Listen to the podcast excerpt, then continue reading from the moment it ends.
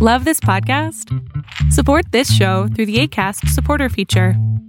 It's up to you how much you give, and there's no regular commitment.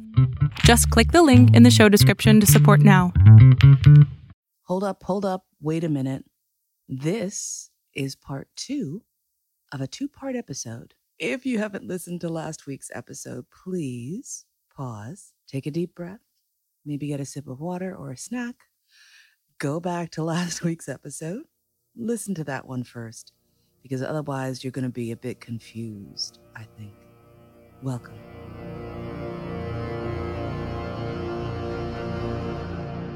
Oh, I, this is funny. I have in here, and this is in July, uh, that I had my first talk with Julia, who was the director Ah, of Sycorax. Mhm. Um, and this was because I was freaking out trying to get ready for the opera, which was having rehearsals start in uh, in a few months. And I was like, opera singers walk into rehearsals like ready to do their thing.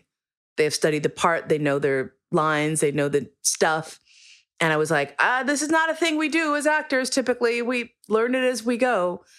And I was really very worried. And having never been in an opera, I was like, I don't know what this process is like. And everything I've seen of opera rehearsals moves at a speed that is so outside of what I was used to as an actor.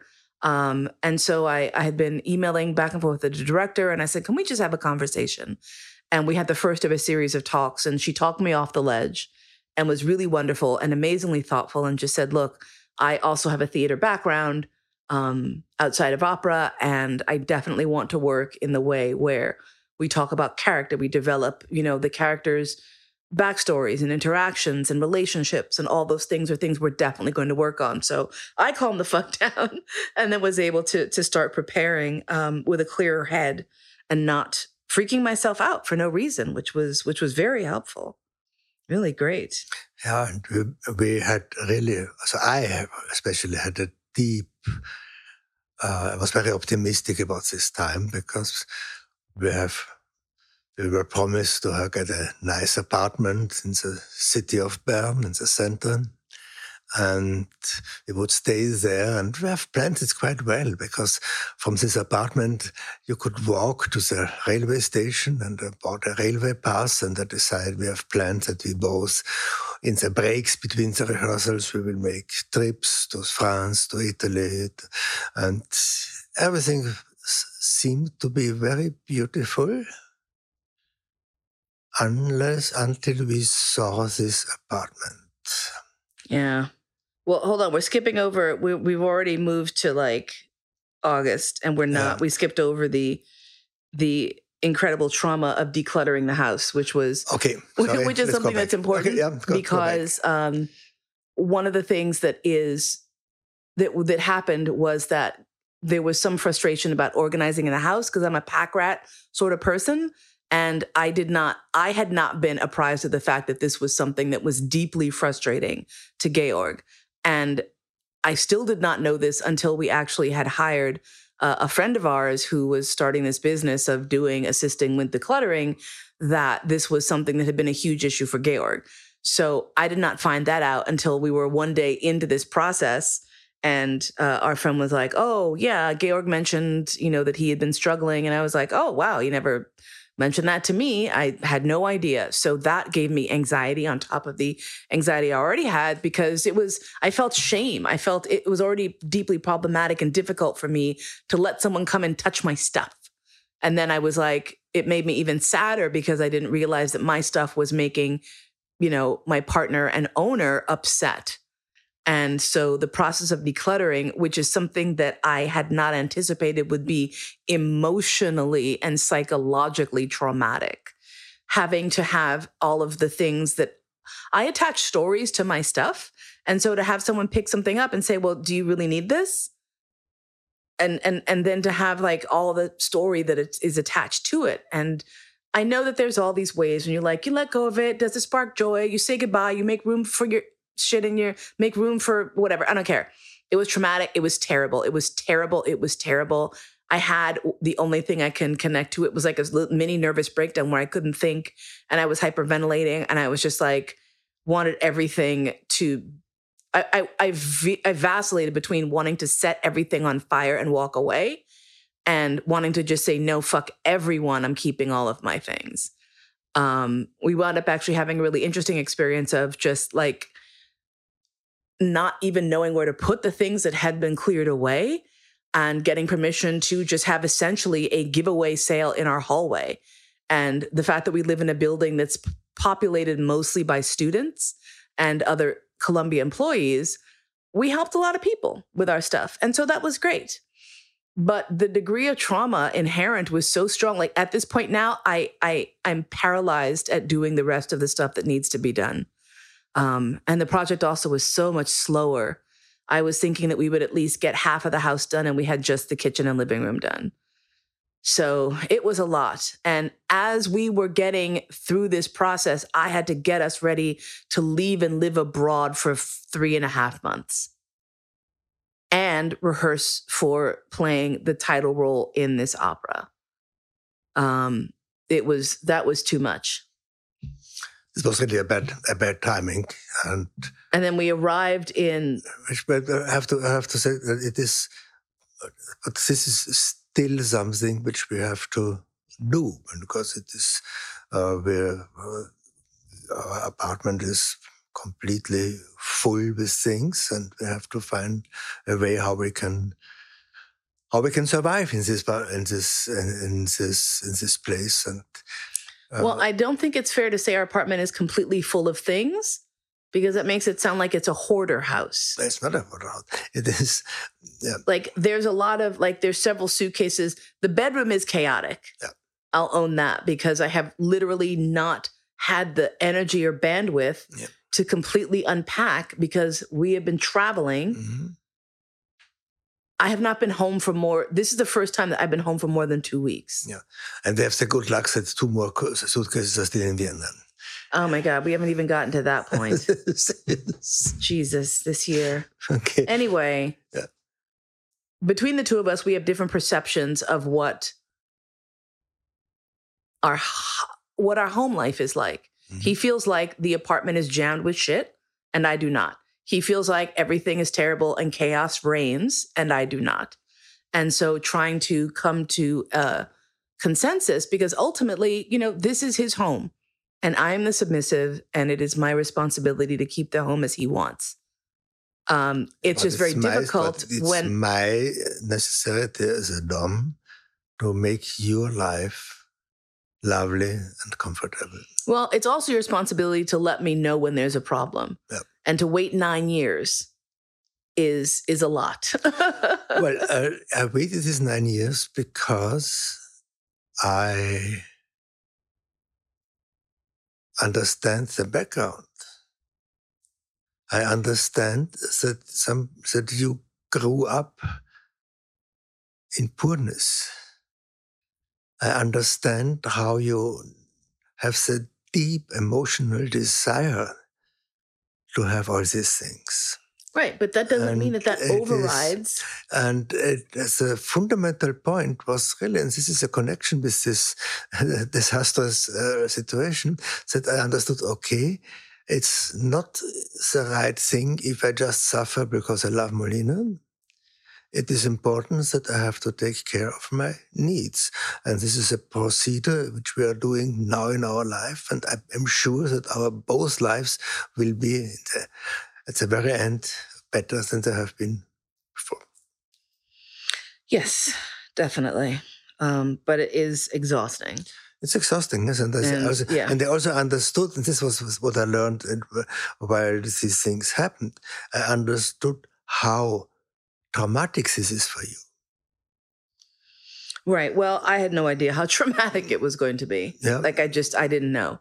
And we, and I, I feel like people who undertake this need to understand the emotional and psychological component because there's this assumption that you'll feel better with this particular style of living like oh you have less things oh everything is organized oh everything is whatever that that intrinsically makes you feel better and the reality is that's just not true i don't i when i see photos of people's houses where there's no personal items and it's just a plant on a stand under a light, it makes me anxious. It makes my skin crawl.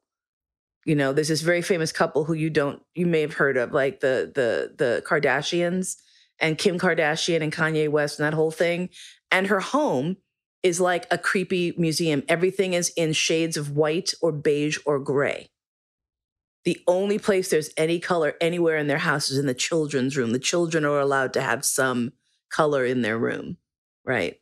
These multi schoolianaire kids. And when I see photos of this, it just makes me, I'm like, that's terrible.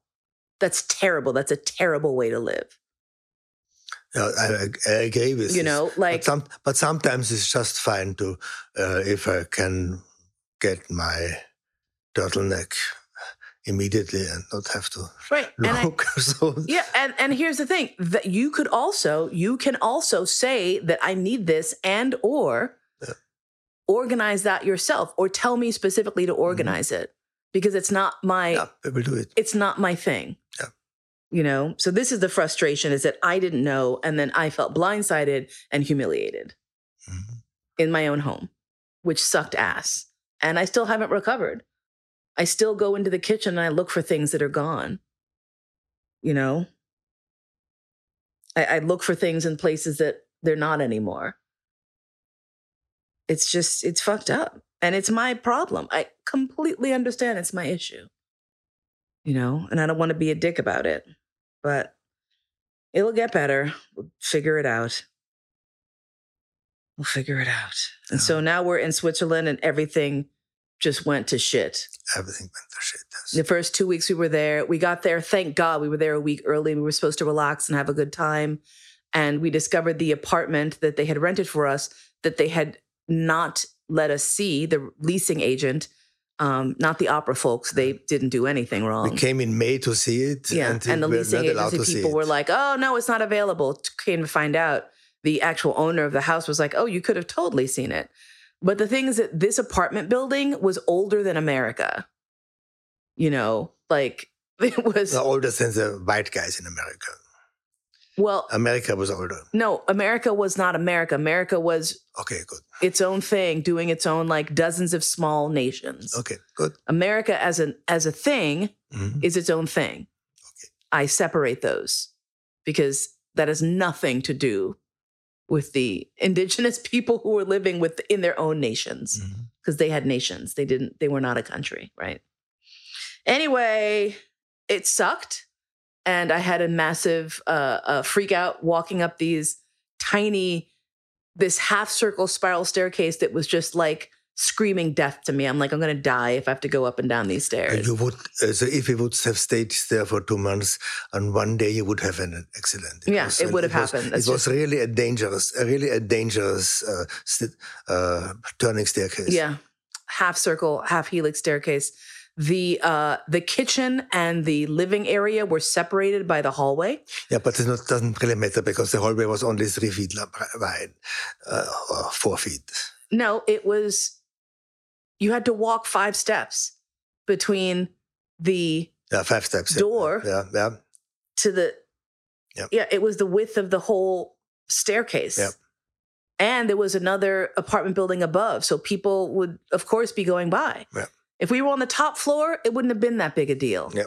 But we were not on the top floor. So people would be passing through your apartment essentially, right? Uh, there was no closet.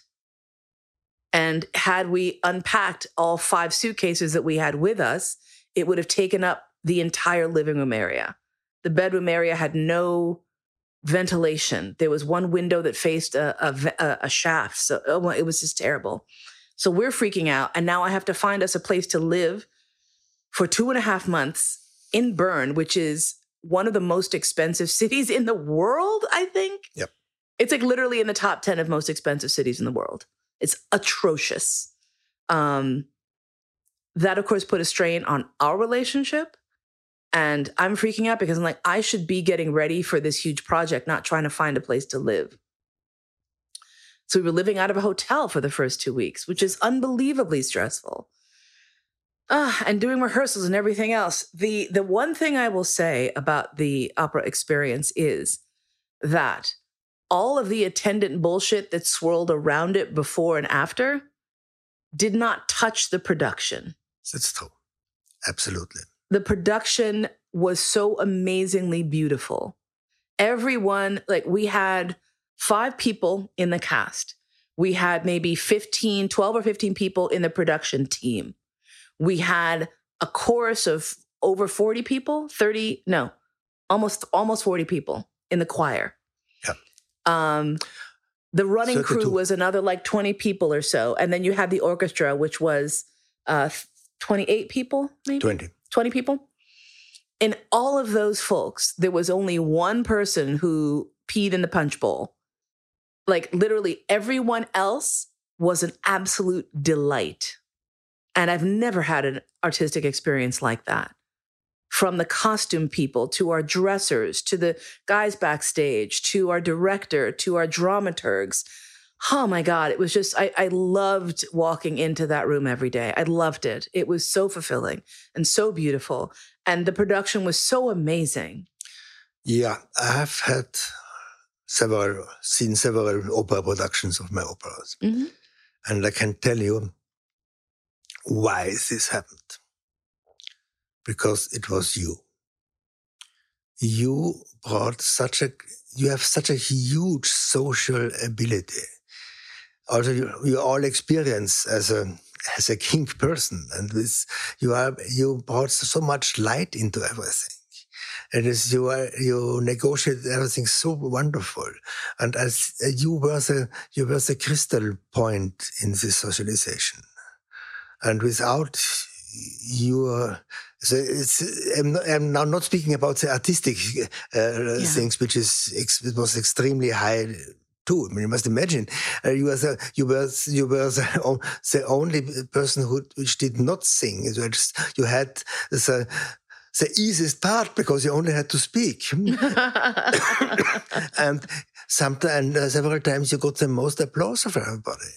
Uh, this is yes, and you see how how wonderful uh, this is how you how you convinced everybody about about your abilities but uh, as a, um, without you you have seen other opera productions with some awful uh, characters Some less than less than stellar uh, humans Yeah, working on yeah. them. Yes. Uh, whereas, uh, and you would not have, it would not be have been possible beside you to be a Dick in this production. You might be right. I mean, I do now that you say that, I do remember two or three different conversations I had. One with the the makeup folks, one with the costume folks, and then with two guys from backstage who actually said the same thing that you said. Yeah. Because I was really just gushing about how amazing they were, and they were like, "It's." They were like, "You are the one who brings Yep. so much happiness." Yep. Like they're like, everyone is always just so happy to see you Yeah. because your energy is always. I'm like, but I'm like, how could you not be glad to be here? Like this is this is my whole life. To be on stage and to and to tell stories. Like it was such an honor and such a privilege and so wonderful. I was so grateful to the work that Harriet did and that you did to tell this story and and and to make it relevant to today. Yeah. Um the bittersweet aspect of that was that a, a, a friend of mine who I've known oh since the mid 90s from the kink scene in San Francisco, Andrew Conway, uh, came. He and his wife came. They were in uh, the UK and they flew over to see the opera, and it was so wonderful to see the little faces in the audience. And at the end of the opera, I do a whole monologue to the audience, so I got to have a little moment of connection with with them. Uh, but then by the time I got out of hair and makeup and came out front, they were gone. And I messaged them and I thought maybe they had um, stepped outside. And Andrew wrote back and said he wasn't feeling well if they had to go back to the hotel. And unfortunately, um, the day after they flew back home to California, and he walked off the plane into an ambulance and to the ER with uh, congestive heart failure, I believe, and COVID. And uh, another condition, and he was unwell for a week or so and then passed. And so Sycorax was the last show he ever saw. And that loss was very, very jarring. Um, I, I, I actually, one of the very few uh, things that I am absolutely terrified of is death. I have a thanatophobia, in addition to um, just not liking even thinking about it. So the the anxiety and the fear and the shaking that happens when I have to think about someone I love passing away is very heavy. Uh, although I was so glad that I got to see him at least in the in the audience, enjoying the show and knowing that that they that they were present. That was a really a really amazing gift. Um, and then after the show closed, Georg was headed back to New York because he had to work, and I had been gifted a slavecation. And then everything fell apart again Yeah. because someone lost their green card last year. Last year, yeah? And unfortunately, the United States, uh, thanks to COVID, is just a little bit backlogged in replacing green cards.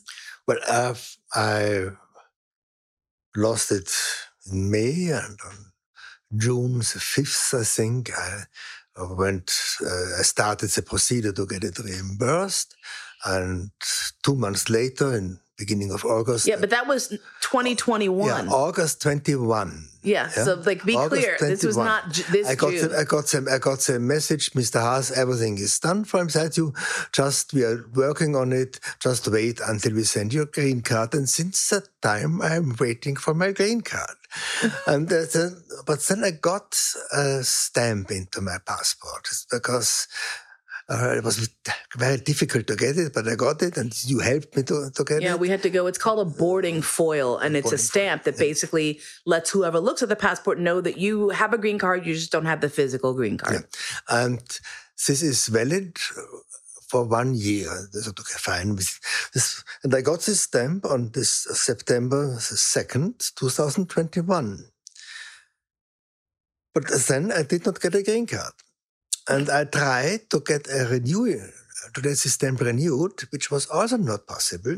because it had not expired yet. Because it had- had not it yet expired, yeah. And then I and then I came to, after this in Zurich to the air, airport, and they told me, "Okay, Mr. Haas, you're sorry, you are not allowed to enter the United States." Which is fucking bullshit because he is. What the problem is, what the real reality is, is that on the off chance, on the small, tiny chance that there is actually something fucked up with his green card, he has to be deported essentially back to wherever he came from. And they don't want to pay the airfare, right? Like the likelihood that someone doesn't, that there would be a problem is zero because once he lands, the the immigration officers just look up his name, they look up No, his no, ID, they see that the green card is No, valid. not- excuse me. This has been before, but not now. And since this uh, this time, so I, I but then I had I had an idea.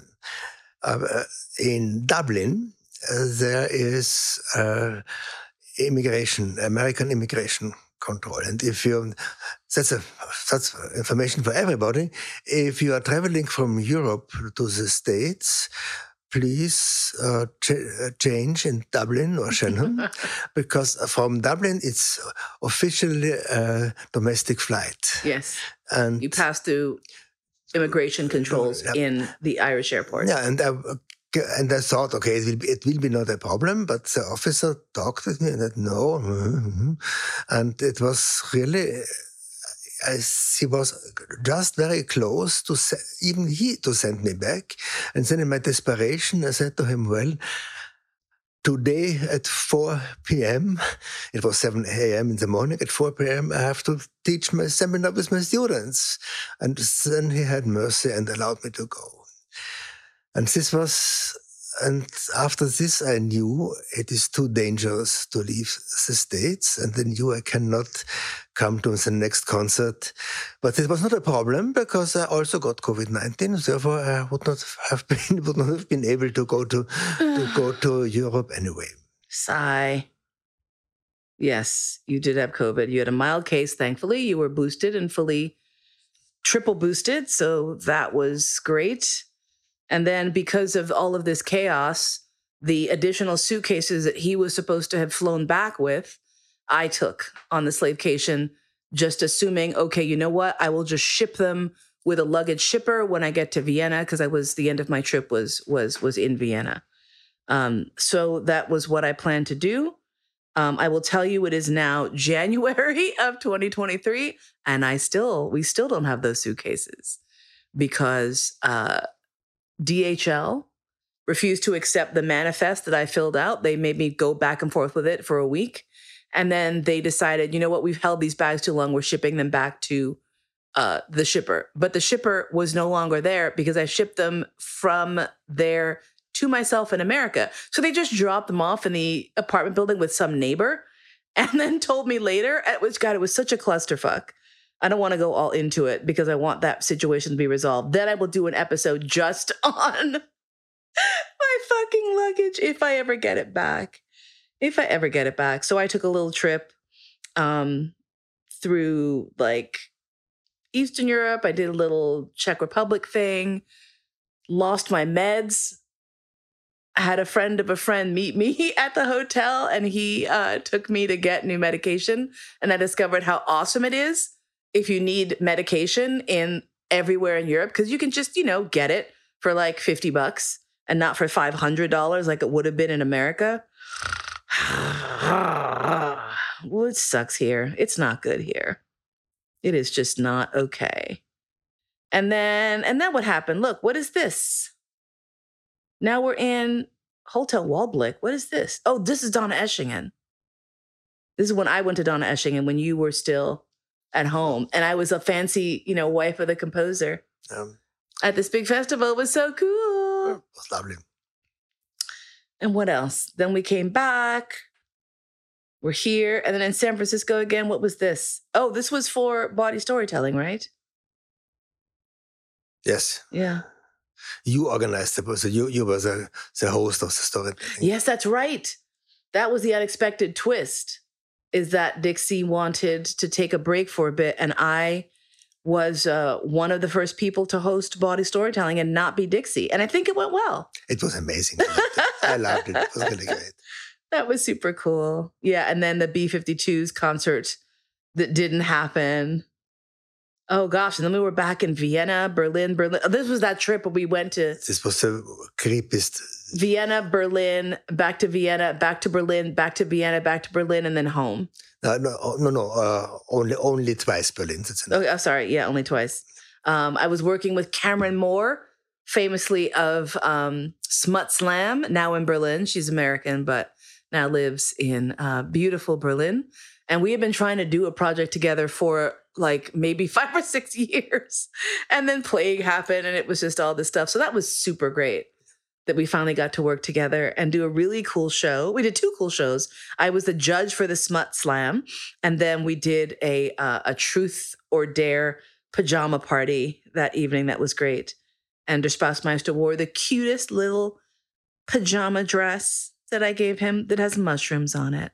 Mhm. So he loved it.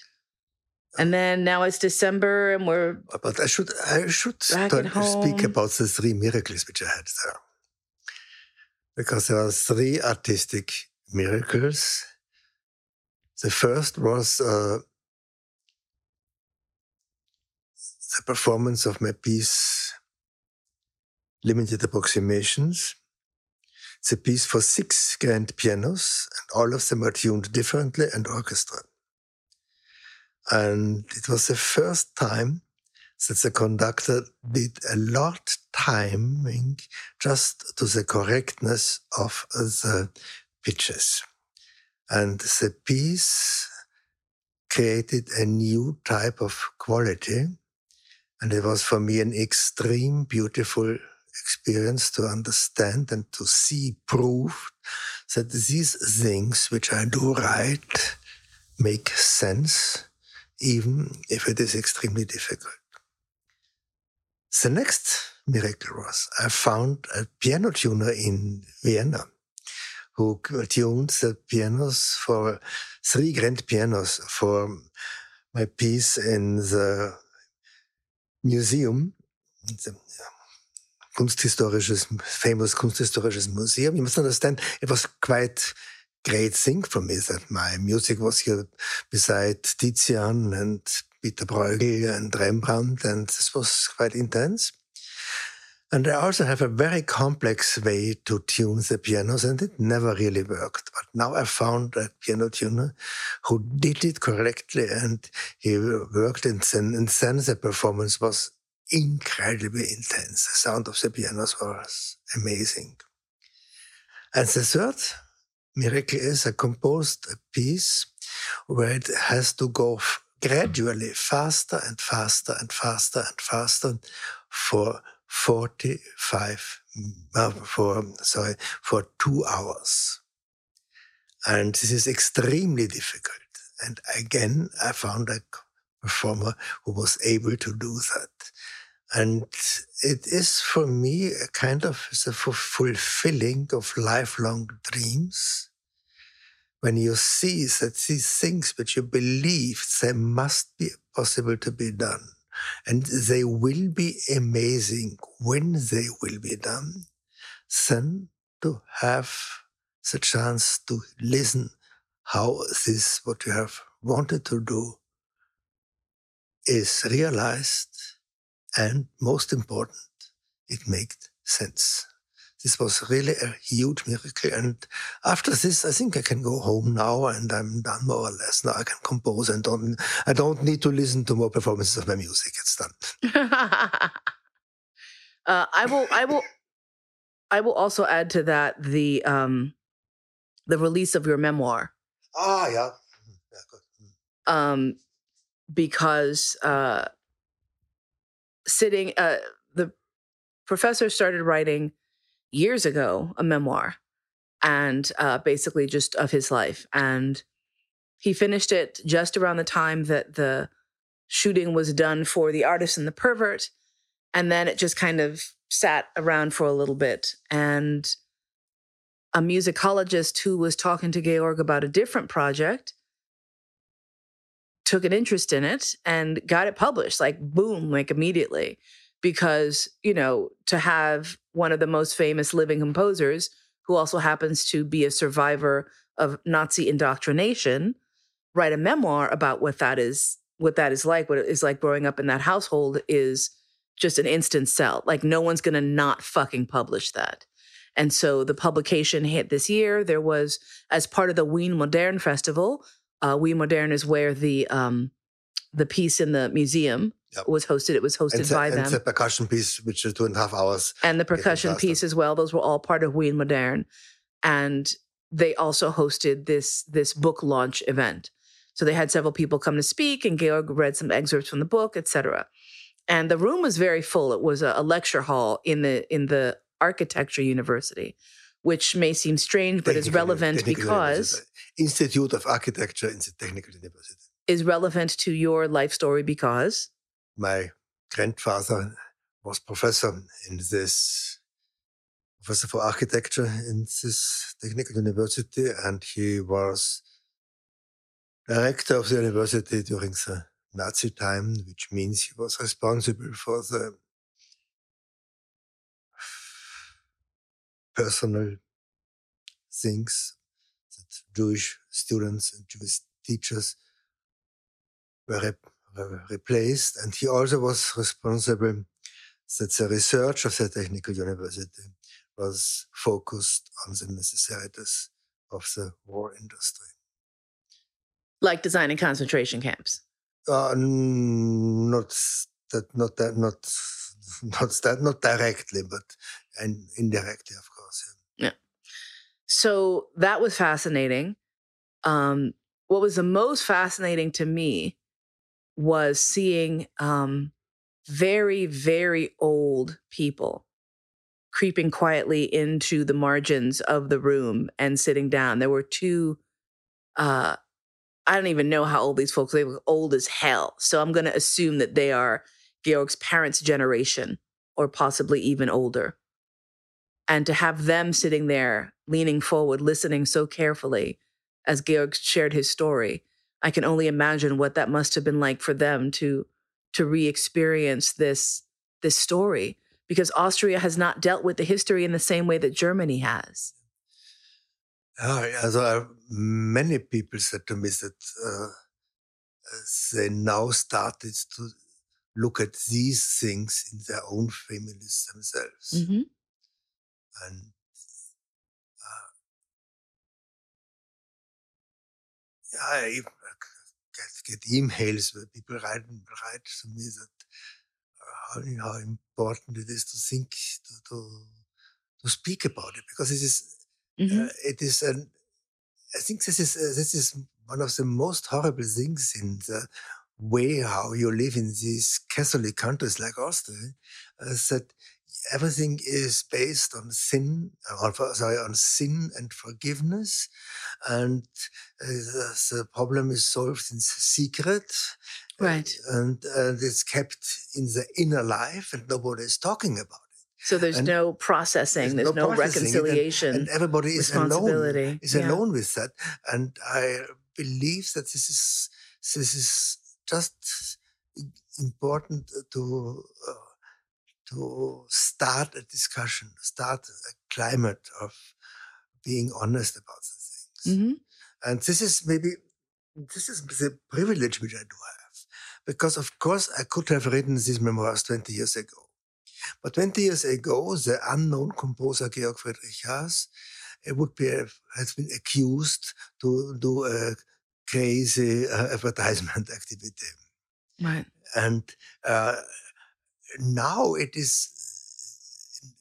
there is no danger uh, that I can use this story for my career. Well, the Uh, other thing is that it was so opposite. I use my career to give this story a stronger weight. well. The most important thing is that it was completely supported by independent research. yes, Right. Yeah, like this is the yeah. thing, regardless, is that they did an absolutely thorough job. Yeah. The bibliography on that book is intense. Yeah. and the, the Daniel Ender, the scientist who uh, who, who did this work, he really found all the sources and Mhm. uh, Yeah, that was that was that was very special. That was a very special moment, uh, of which I'm so proud of you, Professor. I'm so proud.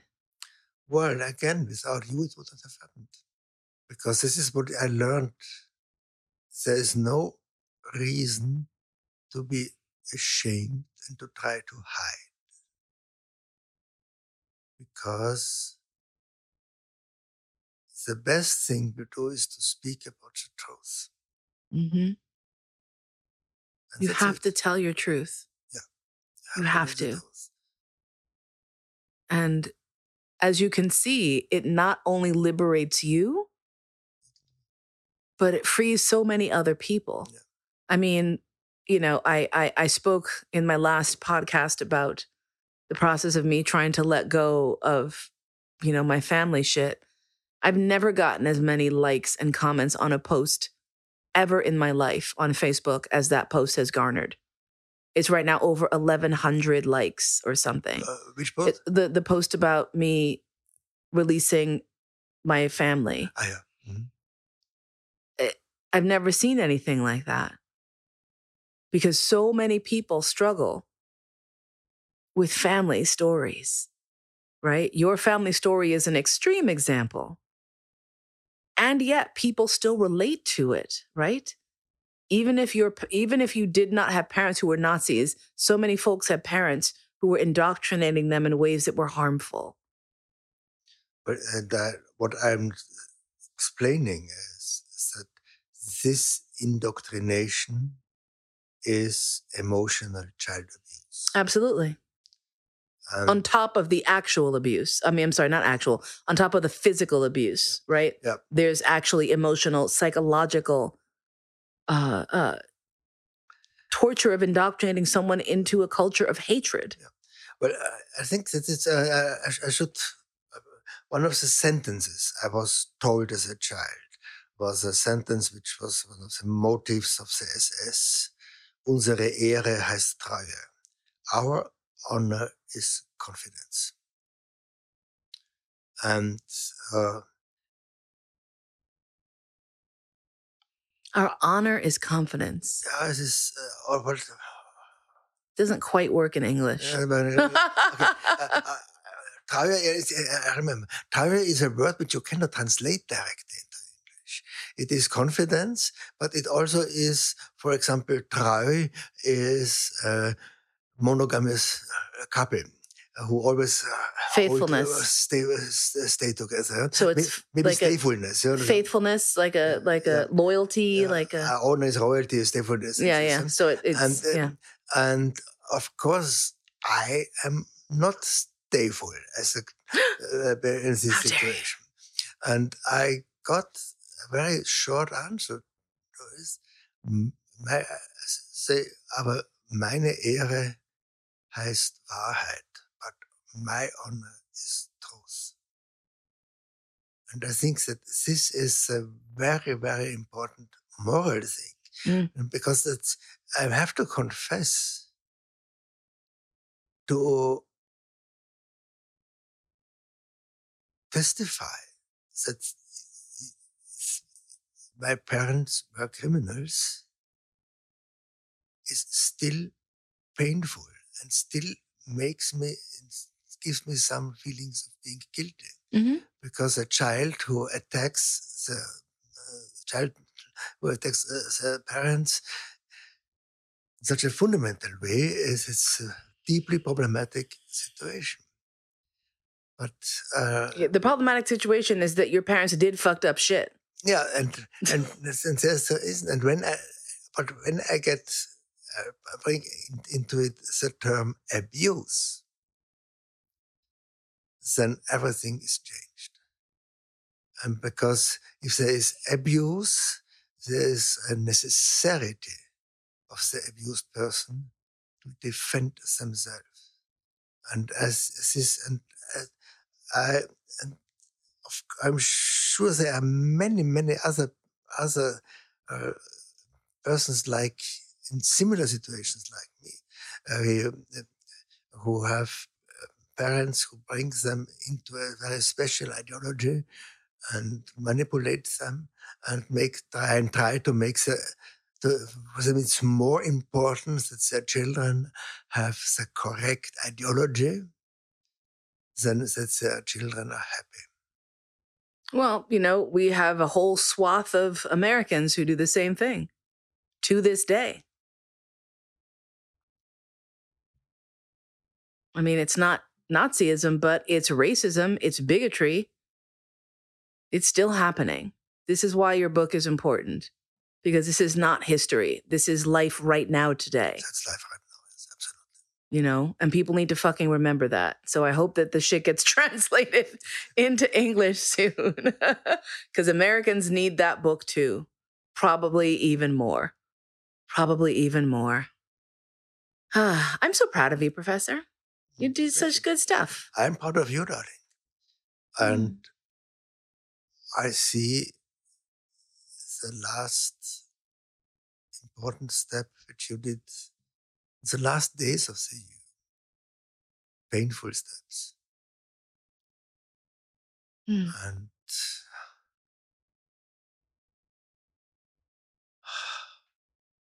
just, I cannot just feel and I share it with you. As horrible as my parents were, I still feel painful. There's still pain. Yes. And even if they're much worse than you have been. And it's, but to make your, ourselves free. Yes. Truly free to to to the point where you can actually take a deep breath and feel truly connected to who you are and loving who you are and being proud of who you are. And I see that in you now. And I did not see that in the Georg Friedrich Haas I met in the winter of 2013. But this was a different person. Mm-hmm. Still not so bad because you wouldn't have, you, would, you would not have decided to, to share your life with me. I'm sorry, you had two bathrooms. okay, sorry, I forgot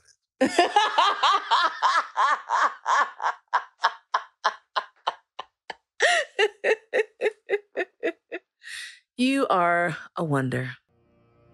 I love you so much. I love you, darling. You've been listening to All That and Mo. Thanks so much for spending your precious, precious time with me today. My podcast is produced by Cody Crabb, theme music by Georg Friedrich Haas, as performed by Marcus Weiss. And I look forward to spending time with you again really soon.